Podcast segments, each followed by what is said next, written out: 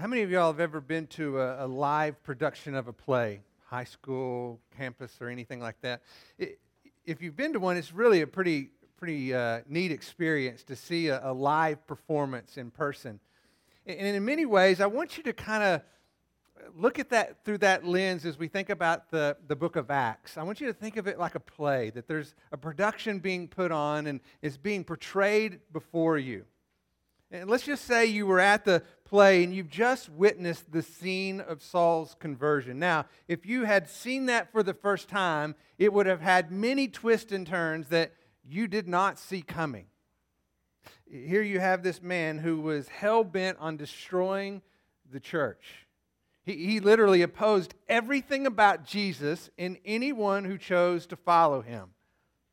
But yet, when he witnessed the glory of the risen Christ, he realized instantly in that moment, upon looking at the face of Jesus Christ, that he was wrong. That Jesus is alive and well, and everything about him is true. He saw the light, his eyes were opened. He put his faith in the one he had so adamantly opposed. In the days that followed, as we looked at our passage last week, we know that he became a bold witness for the cause of Christ but it was not without cost because those who had given him permission to go and persecute the church now turned their focus on him.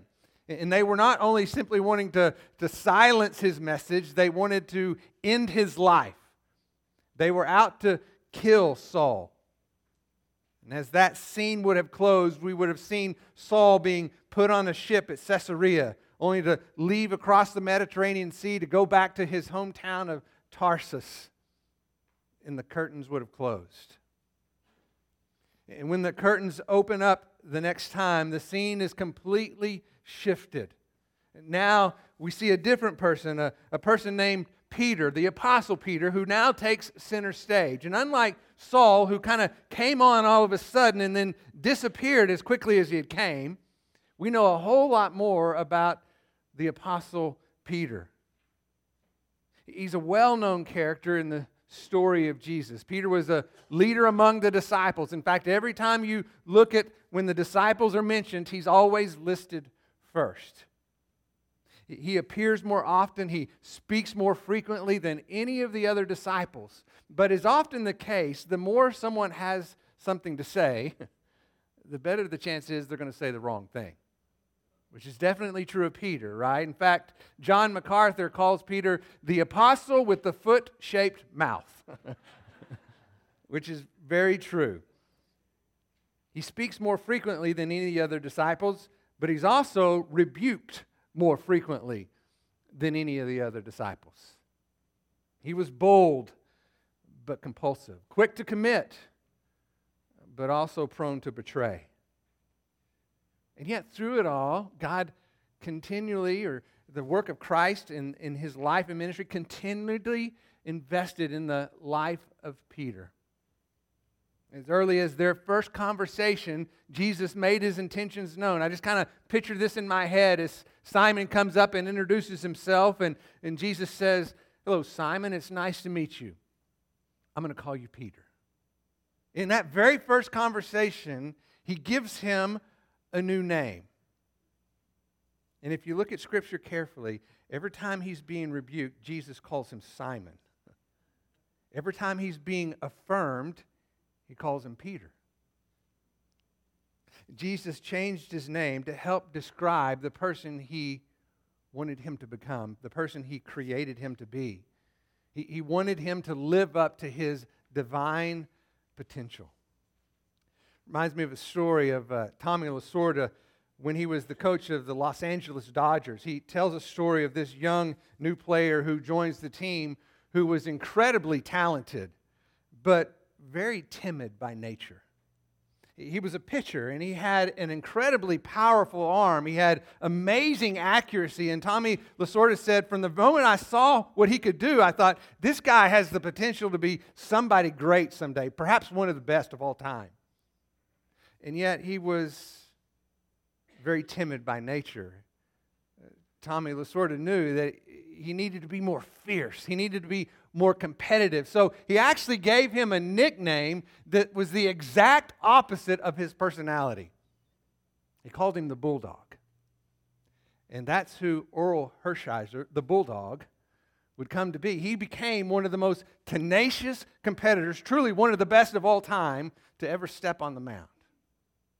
And I believe in many ways that's what you see Jesus doing in the life of Peter. He took a man who was compulsive and fickle, and he gave him a name that means the rock. Someone who is stable and secure. And that's who Peter would become as he faithfully followed Christ, becoming a, a, faithful disciple and someone who had a great compassion for people. And that's who now enters center stage as the story of Acts continues. So before we look at that together, let's go to the Lord in prayer. Father, as we open up your word this morning, would you open up our eyes? Would you help us see truths that apply directly to our lives, to our marriages, to our families, to our jobs, to, to what life looks like when we leave this place? Lord, make that very clear to us. As we continue to see your work among uh, the early church, I pray that it, it becomes personal that we see that you, in fact, are alive and well doing work among your church today.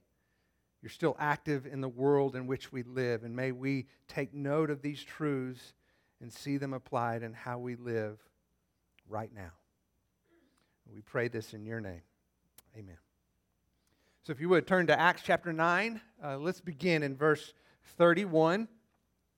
Looking at that last verse that we left off with last week. In verse 31, it says So the church throughout all Judea and Galilee and Samaria enjoyed peace being built up and going on in the fear of the Lord and in the comfort of the Holy Spirit, it continued to increase. Now, it came about as Peter was traveling through all those parts, he came down also to the saints who lived in Lydda.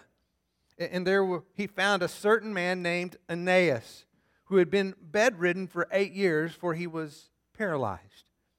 Peter said to him, Aeneas, Jesus Christ heals you. Arise and make your bed. And immediately he arose. And all who lived at Lydda and Sharon saw him, and they turned to the Lord. Now, as you look at this account, I want you to notice the very specific details in which it is told. There's nothing arbitrary or happenstance about what's taking place. Compulsive Peter has become a faithful disciple going where the Lord is leading. He, he's traveling all throughout the area where the church has now begun to take root in Judea and Samaria and Galilee. And one of those places in the area of Judea is a town known as Lydda. It's also called Lod in the Bible, L O D. Lydda is a town as you travel west from Jerusalem towards the coast of the Mediterranean Sea. It's about halfway down that road. And in this certain town, we learn about a, a certain man named Aeneas. Now, all we know from, about him from this account is that he has been bedridden for the past eight years. So, very likely, he experienced some kind of traumatic event in his life that has left him now paralyzed. In the original language, the word for bedridden literally means confined to a mattress which tells us that Aeneas was completely dependent upon other people for his care. He was likely a quadriplegic. He could not move unless somebody moved him. He could not get dressed unless somebody dressed him. When he went to the bathroom, somebody had to clean him. When he wanted to eat, somebody had to feed him. He was completely dependent on other people for his daily care. So Peter visits a certain man and enters into the house of a, a certain individual named Aeneas, and he simply says to him, Aeneas, Jesus heals you. Get up and make your bed. Now, as you hear that story, I want you to just kind of pause for a moment. And we're going to rewind the tape and we're going to go back in time. Turn to Luke chapter 5. Luke chapter 5. I want to go back to a, a scene in the, the life and ministry of Jesus, and I want us to look at this as it relates to what we just read in Acts with Peter. So, Luke chapter 5, verse 17. Listen carefully as I read in verse 17. And it came about one day that he was teaching, and there were some Pharisees and teachers of the law sitting there who had come from every village of Galilee and Judea and from Jerusalem and the power of the Lord was present for him to perform healing. And behold, some men were carrying on a bed a man who was paralyzed. Paralyzed. And they were trying to bring him in and set him down in front of him, speaking of Jesus, and not finding any way to bring him in because of the crowd, they went up on the roof and let him down through the tiles so that he was put on a stretcher right in the center in front of Jesus. And seeing their faith, he said, Friend, your sins are forgiven. Scribes and Pharisees began to reason, saying, Who is this man who speaks blasphemies? Who can forgive except God alone? Little did they know, they were right. Verse 22 But Jesus, aware of their reasoning, answered and said to them, Why are you reasoning in your hearts? Which is easier to say, Your sins are forgiven you? or to say, Rise and walk. But in order that you might know that the Son of Man has authority on earth to forgive sins, he said to the paralytic, I say to you, rise, take up your stretcher, and go home. And at once he rose before them and took up what he had been lying on and went home, glorifying God. And all they were, they were, that were there were seized with astonishment and began glorifying God. And they were filled with fear, saying, We have seen remarkable things today. The reason I want you to be mindful of that account is because Peter is not doing anything that Jesus has not already done. In fact, Peter is doing exactly what Jesus has done. Peter didn't stand over the man and say, Aeneas, I heal you. What does he say? Aeneas, Jesus Christ heals you. And immediately he arose and made his bed. And I do believe he made his bed. If you've ever had an injury or surgery where you've been uh, immobilized for any length of time. Let's say your arm's been in a stretcher. You remember this, Stacy? Your arm's been in a stretcher. Let's say you can't move it. Man, there is nothing greater once that sling is removed than just buttoning your shirt by yourself, right? Or if your foot has been in a cast, there's nothing that feels better than washing your feet, right? And I think that's exactly true for Aeneas. He's been confined to a mattress for eight years. What a joy it is to make his bed and then walk away. It says that when the people saw Aeneas and they witnessed the miracle of his healing, that they turned to the Lord. And I believe this is describing those who turn to the Lord in faith. And I believe that they turned to the Lord in faith because of the testimony of Aeneas. Because they inevitably were going to ask him, What in the world happened to you? And there's only one answer he could give Jesus Christ healed me. There's a message in the miracle. The healing points to a healer. It is the demonstration that the, the power of the risen Christ is a living well and at work in the world today, as it always has been. Because just as what Jesus did when he healed the paralytic, now through his disciple Peter, he is doing the exact same thing. That's why Peter says, Aeneas, Jesus heals you. Look at how the story continues in verse 36 of our passage. Now in Joppa there was a certain disciple named Tabitha, which translated in Greek called Dorcas. This woman was abounding with deeds of kindness and charity which she continually did. And it came about at the time that she fell sick and died. When they had washed her body, they laid it in an upper room. And since Lydda was near Joppa, the disciples, having heard that Peter was in that area, sent two men to him, entreating him, Do not delay, come to us. Peter rose and went with them. And when he had come, they brought him into the upper room, and all the widows stood behind, beside him weeping, and showing all the, the tunics and garments that she had made for them while she was with them. But Peter sent them all out and knelt down and prayed, and turning to the body, he said, Tabitha, arise. She opened her eyes, and when she had saw Peter, she sat up. And he gave her his hand and raised her up, and calling the saints and widows, he presented her alive. And it became known all over Joppa, and many believed in the Lord. Once again, a very specific, detailed account here in another city. This is not arbitrary, it's, it's not random, it's not chance, it is very deliberate work of God. He meets a certain disciple named Tabitha. Notice the, the, the consistent terms a certain man named Aeneas, a certain disciple named Tabitha. Luke even gives her Greek name, a name that means gazelle. And if you know anything about a gazelle, it's a very beautiful and graceful animal.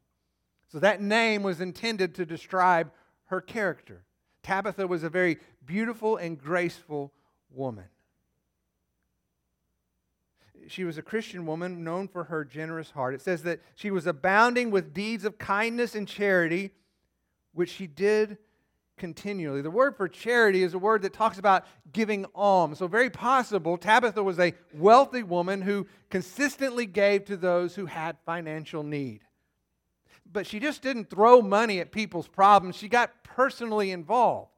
The reason we know that is because in verse 39, all these widows who had joined to mourn her death are wearing clothes that Tabitha made for them.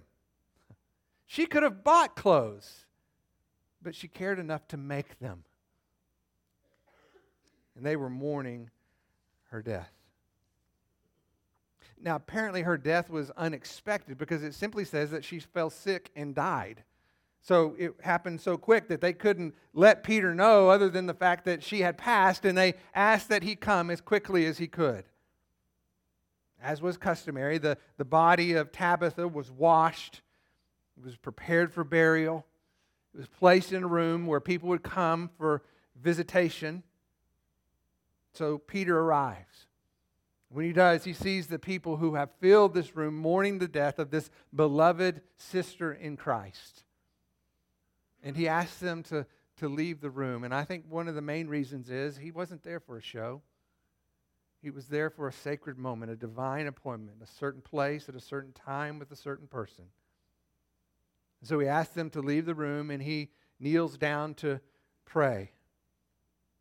And after praying, Peter spoke to the dead body and said, Tabitha, arise.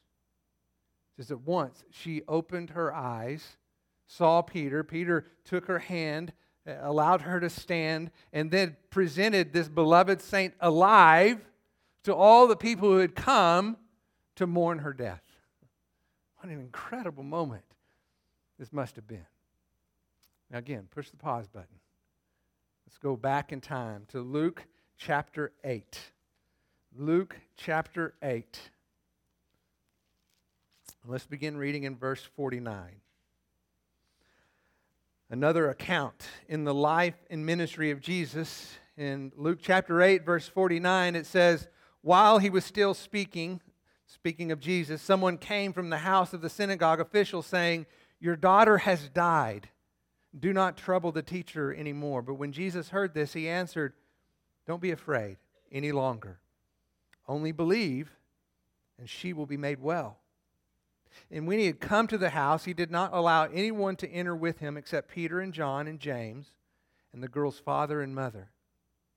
Now they were all weeping and lamenting for her, but he said, Stop weeping, for she's not died, but is asleep. And they began laughing at him, knowing that she had most certainly died.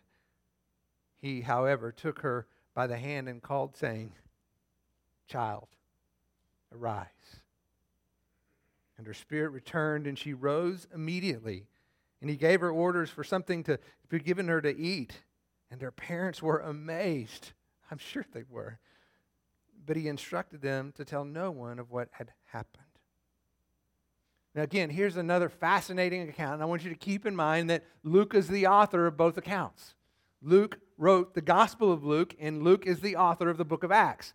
So these two accounts are very similar in their description. In both cases, someone who was deeply loved has died. Peter, when he enters the room with, filled with people mourning the death of Tabitha, asks everyone to leave.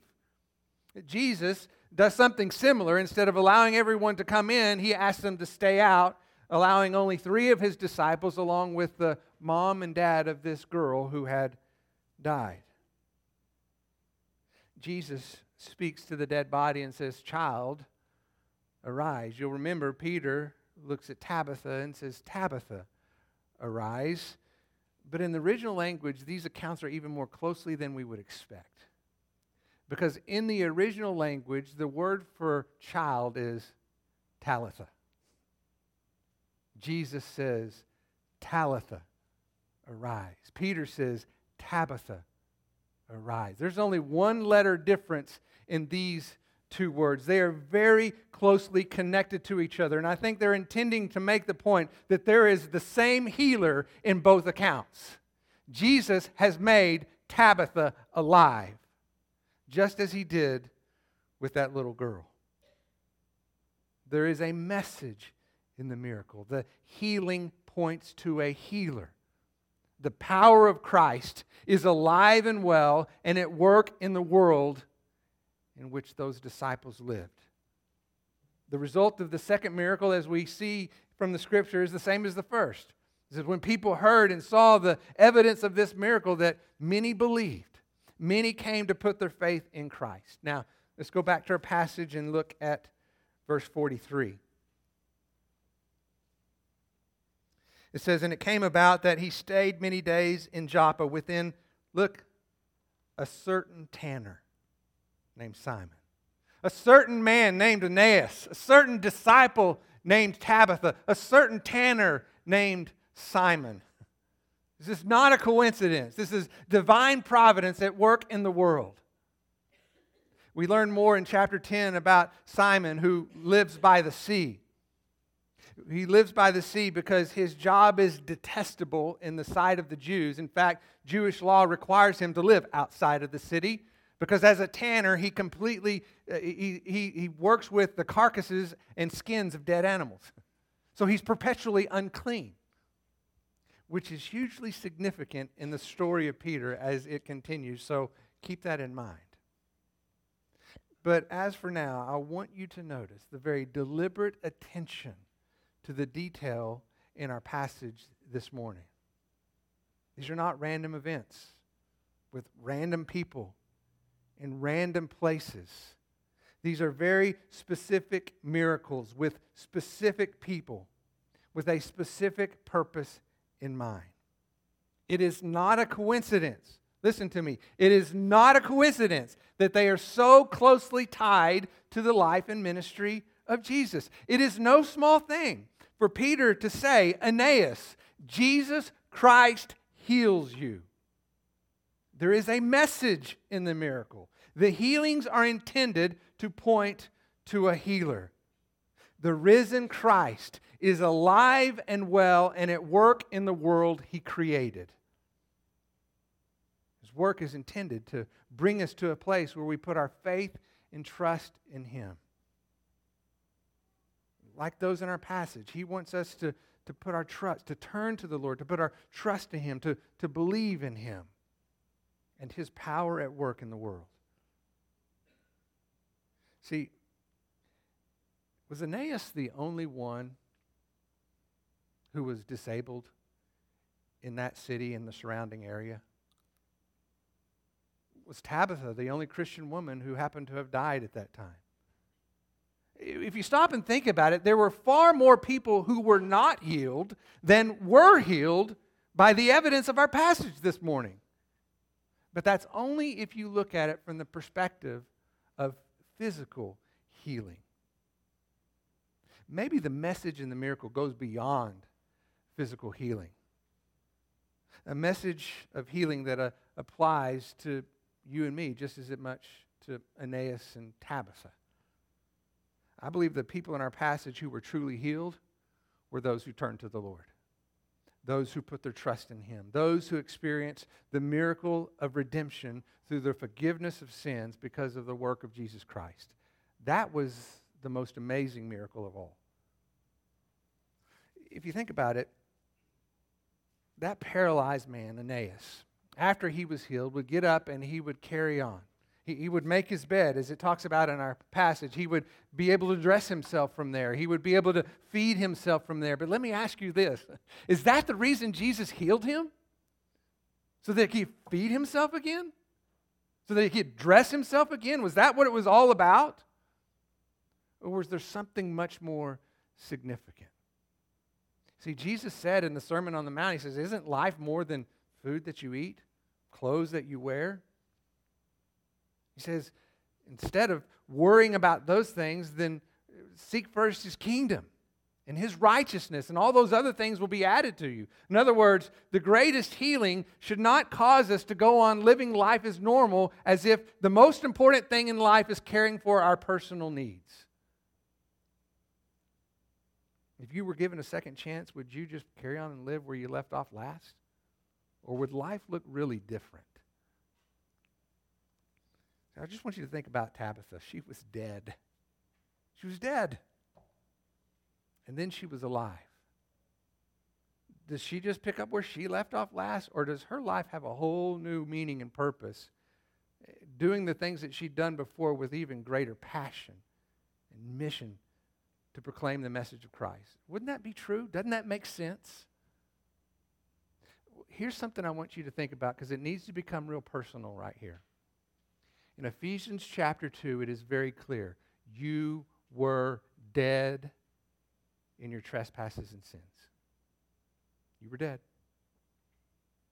But only through faith in Christ have you been made alive together with Him.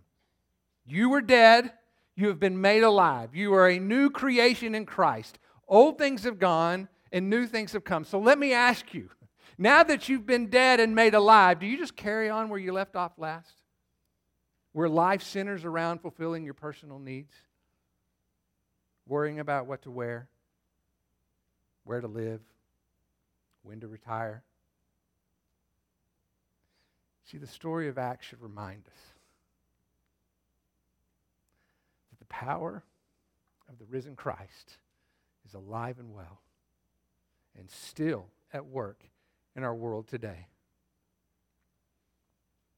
The greatest miracle in all passage was not the paralyzed man or even the woman who was raised to life. The greatest miracle in our passage is the miracle of redemption, the forgiveness of sins through faith in Christ alone. That's what this passage is intending to point our focus to. Because here's the reality you and I both know that there are people in this world who live with disabilities, who live with terminal illness, who live with things that they may not ever recover from. But I'm here to tell you right now, and there are some of those people in this room this morning, and those people have more hope in life than anyone who's completely healthy because of their faith in Christ. They've experienced the miracle of redemption. And one day, they will be completely healed. And until that day, they are completely fulfilled because of who they are in Christ. That's a miracle. That's a miracle of God's redemption. If, you're a Christian, then you were dead. And you have been made alive. And I pray that you would never pick up with life where you left off last as if something significant didn't just happen to you. That in fact you would live with great purpose, with great mission, with with would, would Tabitha and, and uh, Aeneas walk out of the house carrying on with life as normal? And people ask, hey, what happened? Oh, it's no big deal. Don't worry about it. Just carry on. Man, they had a story to tell. And so do you. And the only reason that you and I are here is because Christ intends for us to be used by Him in the same way that he worked through Peter to accomplish everything he created us to be. You are a certain man. you are a certain woman who came to a certain place at a certain time, and you have been invited to put your faith and trust in Him, to turn to the Lord, to believe in the Lord. And that miracle of redemption should reshape how you live your life. So I, I, don't know how you come this morning, but let me encourage you to come now very humbly before the Lord and put your trust in Him. To look at the healing that is found in His salvation, made possible through His sacrifice, so that you can be set free. We just sang a song, My Chains Are Gone. I've been set free. So let's realize that truth this morning as we close this morning in our final song. Let me pray for us before we do that. Lord, as we come before you this morning, I pray that wherever people are this morning, that they will find the soul satisfying truth that they are made complete and whole because of you. That your salvation brings healing to our lives. And since that's true, Lord, since we have been dead and, and made alive through faith in Christ, may we be committed to no longer living as if that didn't happen. Give us great purpose, give us great mission. Help us live with a, a sense of hope and a message of healing to a, a very broken and hurting world. Lord, help us know that maybe the people who are truly handicapped in this world are the ones who don't see their need for Jesus. And maybe those of us who have been healed, no matter what our situation, can rejoice that we've been set free.